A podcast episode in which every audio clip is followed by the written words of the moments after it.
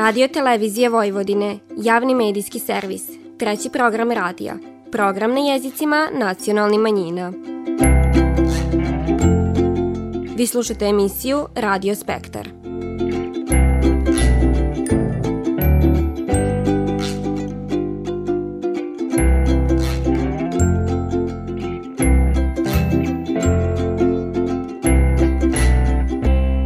Lip pozdrav poštivani slušaoci, vi pratite program na bunjevačkom jeziku. Na početku ovo nedeljne emisije vodimo vas na izložbu slika Ivana Šarčevića Šarca koja je upriličena u Bunjevačkoj matici u okviru 18. noći muzeja. Pod nazivom Bunjevački život u slikama izložba je prikazala motive salaša, ravničarskog predela, mrtve prirode i svega onog što je od uvijek činilo život bunjevaca. Posle tog divanimo o završetku prve faze radova na obnovi crkve Sveti Petar i Pavla u Bajmaku, u okviru koje je popravljen kompletan krov, toranj, križ, a sanirani trotar te fasada donjeg dila crkve. U drugoj polovini emisije poslušajte pripovitku o jedinstvenoj knjigi Lemešanke Julijane Knežević u kojoj su sabrana sva dosad poznata znanja o orhidejama, a čućete i kako sam borac Milan Simić u šoljici prve jutarnje kafe pronađe inspiraciju za pravu umitnost. Vi slušate program na bunjevačkom jeziku. Bunjevački život u slikama – Naziv je izložbe slika Ivana Šarčevića Šarca, koja je u prošlu subotu otvorena u prostorijama Bunjevačke matice u Subatici u okviru 18. noći muzeja. Gotovo 30 radova u tehniki uljena platno i pastela s motivima salaša, ravničarskog predela i mrtve prirode prikazano je positiocima izložbe, koji su imali prilike kroz lipotu slika upoznat se sa svim onim što je činilo život bunjevaca. Ivan Šarčević ističe da mu je čast što je na ovako značajnoj kulturnoj manifestaciji ko muzeja predstavio svoja dila sugrađanima. Bunjevci su po tradiciji vezani za salaše. Kao što možete vidjeti na mojim slikama 99% su uh, motivi salaša. Bunjevci su vezani emotivno za salaše i ja mislim da, kako to objasnim, ja salaš doživljavam kao ognjišta, kao dom. Ove slike koje vi sad danas vidite ovde, to možda i postoji negde, ali to sve smešteno negde u dnu mog malog mozga, ništa nisam ja gledao lično, možda neki ovaj salaš i postoji, ja, ja to ne znam.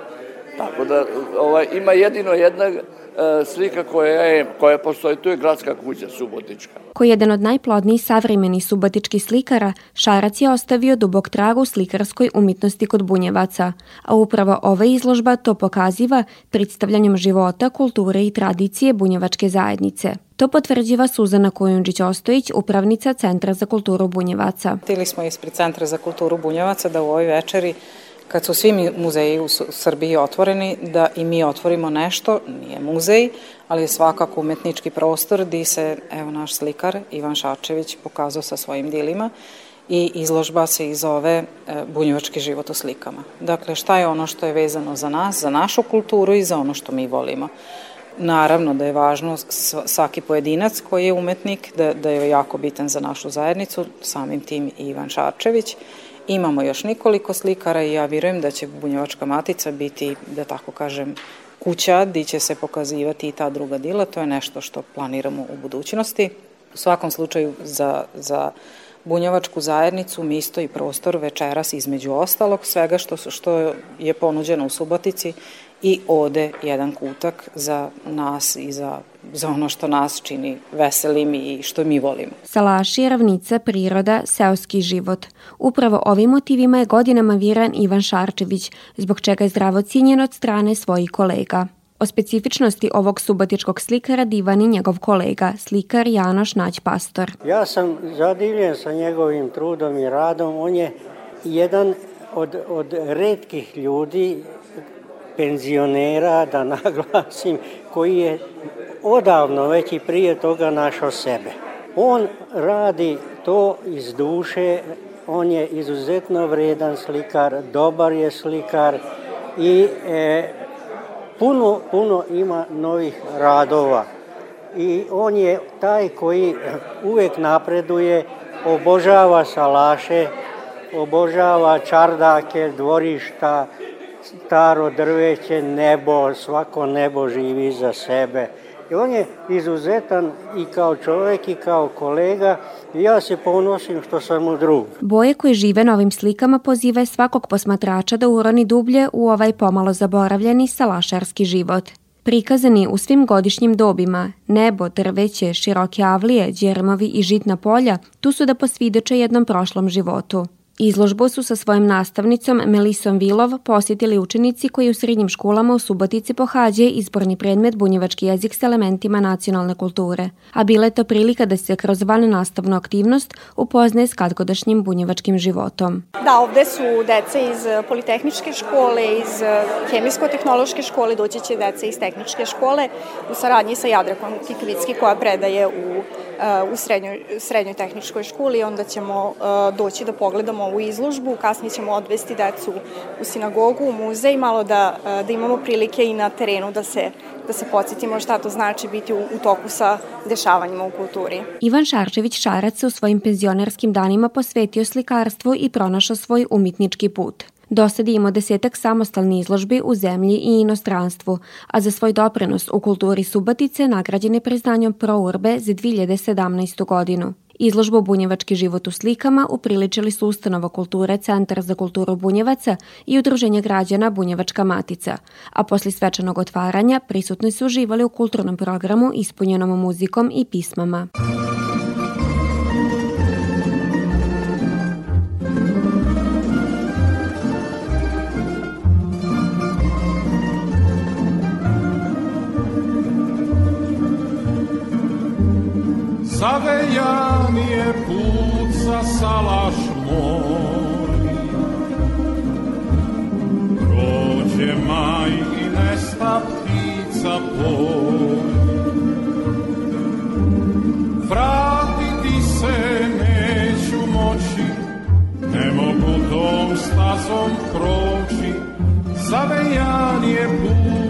Salaš moj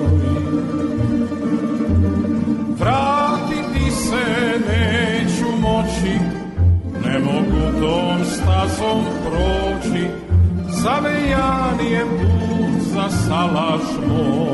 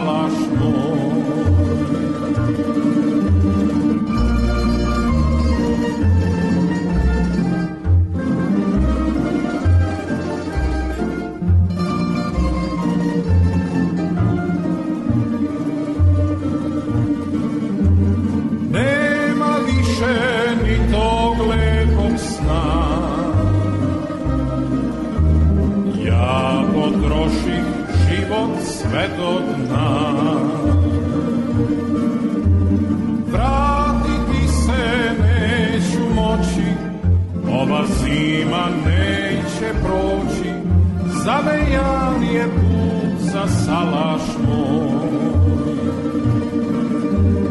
Vratiti se neću moći, ova zima neće proći, zavejan je put za salaš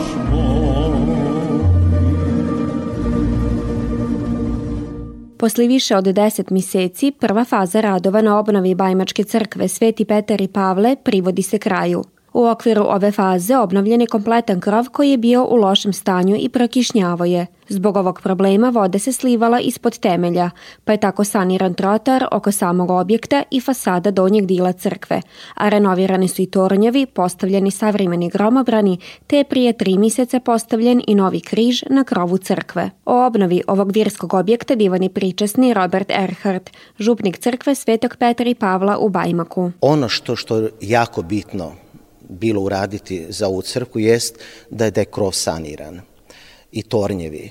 Naravno da tu još ima, ima jako, jako puno, puno, puno e, raditi na crkvi i izvana i iznutra, ali e, znači sad smo iz tih sredstava uspeli ceo, ceo restauraciju i renoviranje, obnovu cijele crkve i krovne e, konstrukcije. Tornjevi su, pošto imamo jel, više, više tornjeva na, na crkvi, to, to su obnovljeni, znači limarija, oluci su urađeni, E, sad još čekamo na realizaciju e, zvona i, i sata. To, to je još isto u planu, znači to je pitanje vremena kad će se to, to, to realizirati. Za prvu fazu radova obezbiđene 53 miliona dinara priko konkursa iz Mađarske od strane Saveza Vojvođanskih Mađara i Mađarskog nacionalnog savita, a u narednim fazama radova planirana je obnova fasade i unutrašnjosti ovog virskog objekta, za šta će biti potrebno još sredstava koje župa trenutno nema. Jedan od ljudskih elemenata je nezadovoljstvo. Tako da možemo mi reći da je malo urađeno ili bi trebalo više uraditi ili, ili šta će se još dalje raditi, to ne znamo da li ćemo dobiti, imati mogućnost dalje e, izvođenje tih, tih radova na crkvi izvane iznutra, ali ja se kao, kao, kao župnik, kao pastir ove župe, e, župe u Bajmoku sam jako zahvalan donatorima i svim posrednicima, jer jako bitna stvar bila ovo da, da, se, da se krov skroz obnovi i da, znači, M, M funkcionalnost, e, M je puno lepše po izgledu, znači svi koji prolaze, znači to je prekrasno. Jedna je što mi kao, kao zajednica imamo nadu i želju i, i htjeli bismo, jer Bogu hvala počela i, i, i duhovna obnova, nekako obnavljanje, to, to, to, to nije moje zapažanje samo, nego, nego to, to, to je e, refleksija, to, to je feedback od, od vjernika koji, koji su tu već desetljećima, da, da se počelo ponovno pomalo, na, znači skromno, se napunjavati crkva, tako da ti vjernici, naravno, mi bismo želili da ovo bude u najlepšem sjaju, da, da to, to, to, ova crkva nam bude, bude ponos i jesti i ovako, ali, ali da li će biti mogućnosti za, za danje finansiranje, to, to ne, bi, ne bi znao reći. Pričasni Robert Erhard župnik je u Bajmaku manje od godinu dana, a za to vrime uno je nike novine, te pokrenio brojne humanitarne aktivnosti sa dicom iz župe. Ja samo pokušavam dati sebe. Znači, tu se ništa, nikakva čuda se ne događaju, samo naprosto valjda djeca osjećaju uh, blizinu ili bliskost ili, ili, ili ljubav i pa ono, na, na svaki susret kad, kad god nešto organiziramo to, između 50 i 60 djece nema. Bude i puno više, ali sad da ne, ne budemo sad, sad e, nezahvalni sa brojkama. Tako da to, to je priprava uvijek ono božitnih poklona i, i ono skupljanje za, za najsiromašnije. Znači, e, osjeća se e, socijalna dimenzija u ovoj župnoj zajednici da oni zapravo, to, to nije skupljanje da, da mi sad prodajemo nešto e, dječjih radova, za izlete, ne smije za sladolede, nego tu uvijek najpotrebnijima, da li su to, to socijalni slučajevi u mjestu i to to bude do Božića kroz nekoliko, tri, četiri, znači kroz ceo došašće adventa, tako da onda, onda duhovne obnove koje se sad, da li je to bilo za prije Uskrsa, pa sad evo, sad smo imali krizmanje, sad ćemo u nedelju imati prvo pričest, tako da mislim da ono što, što svim župama, sad koliko, koliko se mi tu kao pastiri dajemo, to, to, to je veliko pitanje, ali evo pokušavam, tako da jako se radujem da djeca osjete da, da su oni u, u našoj crkvi, mislim u crkvi govorim u duhovnom smislu, da su oni dobro došli, da su tu kod kuće. Više od dva vika crkva Svetog Petra i Pavla u Bajmaku predstavlja arhitektonsko blago i simbol ovog sela, a posljednju veliku rekonstrukciju doživila je prije 100 godina kad je proširena. Sad je došlo vrijeme da se oštećenja koja su nastala usled protoka vremena ozbiljnije saniraje, a iako su najkritični dilovi crkve popravljeni, problema još uvijek ima. Rimokatolički vjernici u Bajmaku se nade kako će za nikoliko godina ovo dvovikovno vjersko zdanje konačno biti kompletno obnovljeno i na ponos cilom selu. Obzirem se oko sebe, vidim da mi nešto fali, želim stalno prošlost dotaći. Lutam dokle oči vide, tražim salaš moga dide, a znam da ga neću pronaći. Izmiču mi sve starine, lipe riči iz davnine, sve to ima neki čudan put. Sirotinja tiho plače u buđaku svog života i moli se Bogu uzalud. Ova pisma refren nema, misli su se razastrle svud. U duši mi tuga spava. A da krenem nemam više put. Ova pisma refren nema. Misli su se razastrle svud U srcu mi tuga drima. A da krenem nemam više put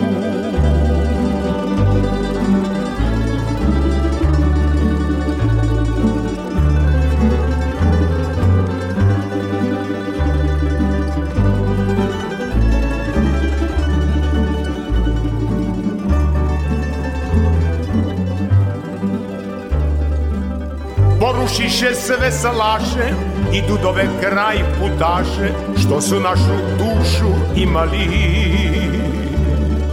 Prodadoše sve mijane, zatvoriše sve pircuze, nisu naši stari svraćali. Konji ržu koji prije i psilaju isto tako, ko da neki salaš čuvaju. Tamburaši muku muče da se u kafanu vrate i da opet ti osviraju. Ova pisma refren nema, misli su se razastrle svud, u duši mi tuga spava, a da krenem nemam više kud. Ova pisma refren nema. Misli su se razastrle svud Drugčije se danas živi. A da krenem Nemam više put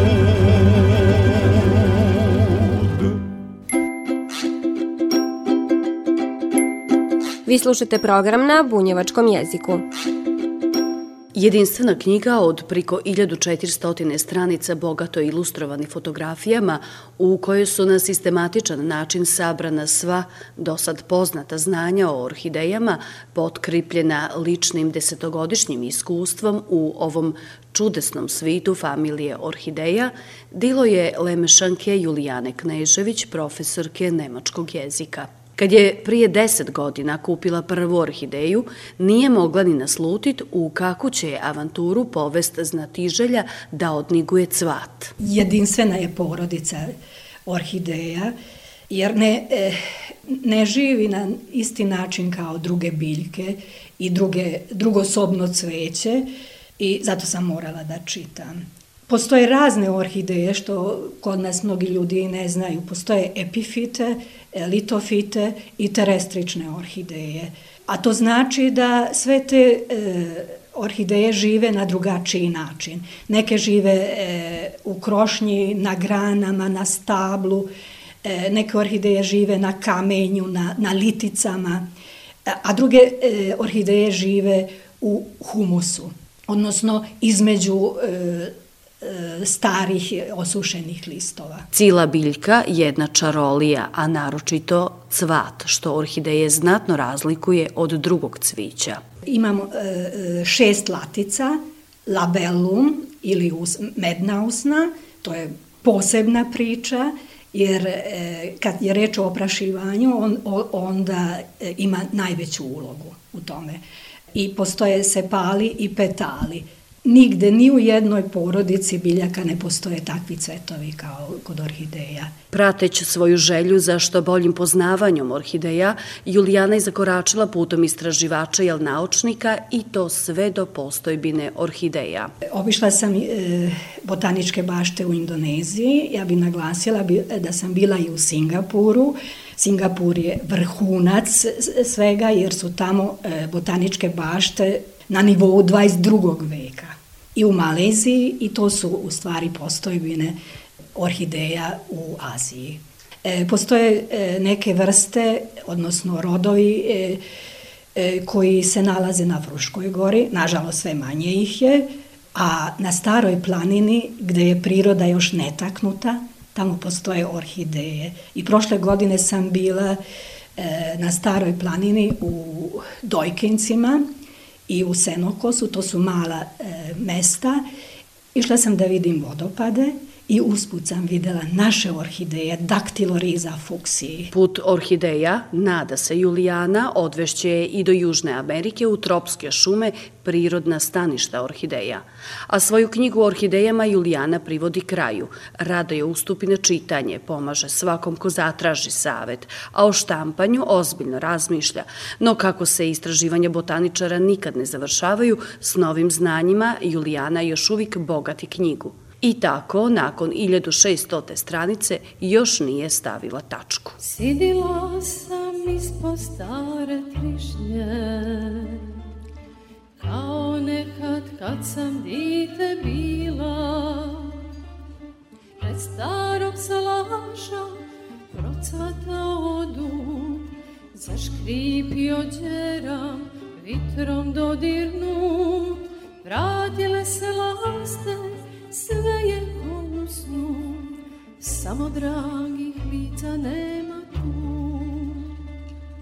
Svakog lita čekale su mene, nasmijane oči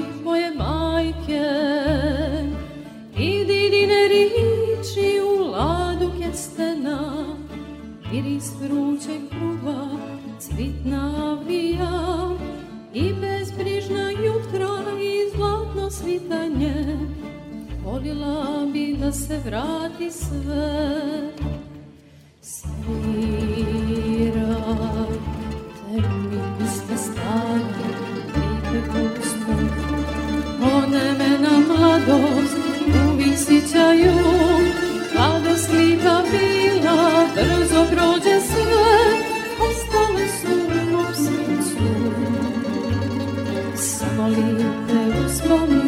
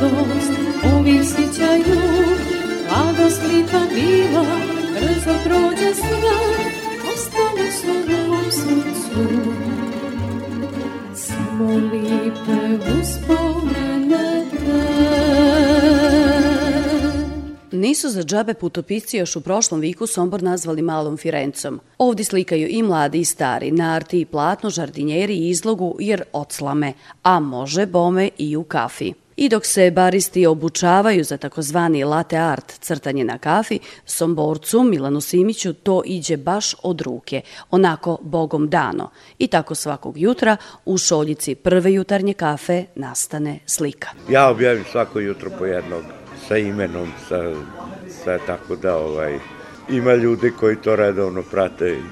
Tu sam baš sedeo u bašti ovog kafića pa me konobar, ajde nemoj portret i onda sam kao probao glavnu ulicu i crkvu tu da naslikam. Eto, to je jedan mog psa ljubimca sam probao, ali to je portret neki. Na misto četkice i lolovke Milanu triba samo dobra kašikica s kojom razbudi novo lice iz šoljice. Najvažnije je da je dobra pena, da je dobra kafa i da je dobra pena.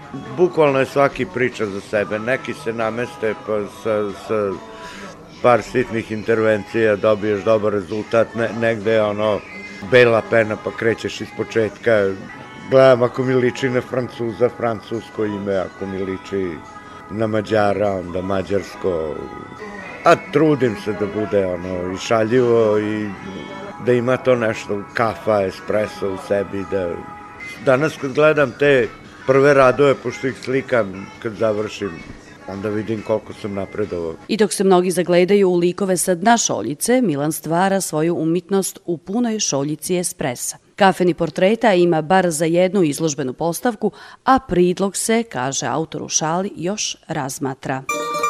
Sve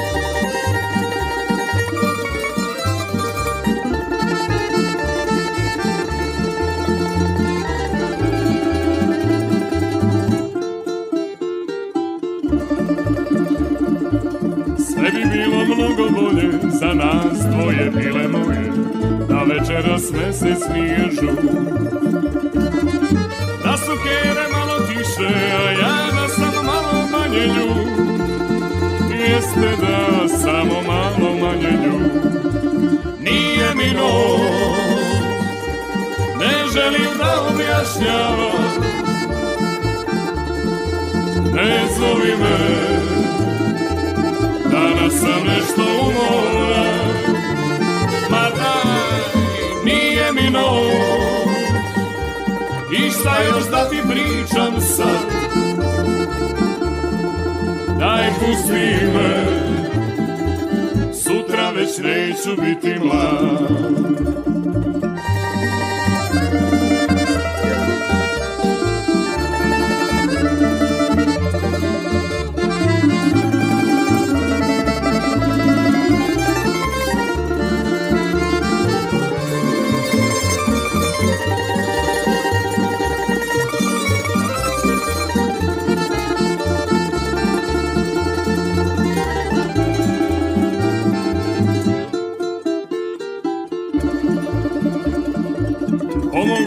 Možda malo kad bi sunce zasijalo, al do jutra puno ima još. Svirci u kafani spremni, za stolove društvo čeka već. Jeste da, a ti ne bi pošla već. Nije mi noć, ne želim da objašnjavam.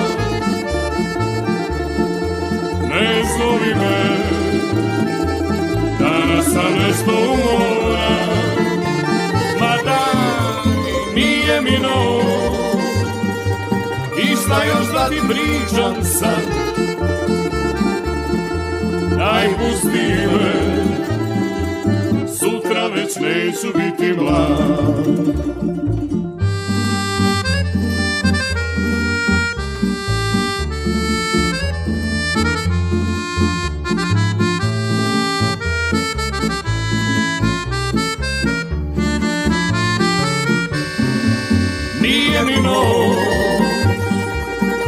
šta još da ti pričam sad. Daj pusti me. Sutra već neću biti mlad. Slušali ste emisiju Radio Spektar – Slušajte nas petkom posli podne od 14 časova i 15 minuta do 14 časova i 45 minuta na radio talasima 100 MHz trećeg programa radija Radio Televizije Vojvodine. Ove izdanje su pripravile novinarke redakcije na bunjevačkom jeziku Vanja Nešković i Ružica Parčetić. Kroz emisiju vas je vodila Vanja Nešković.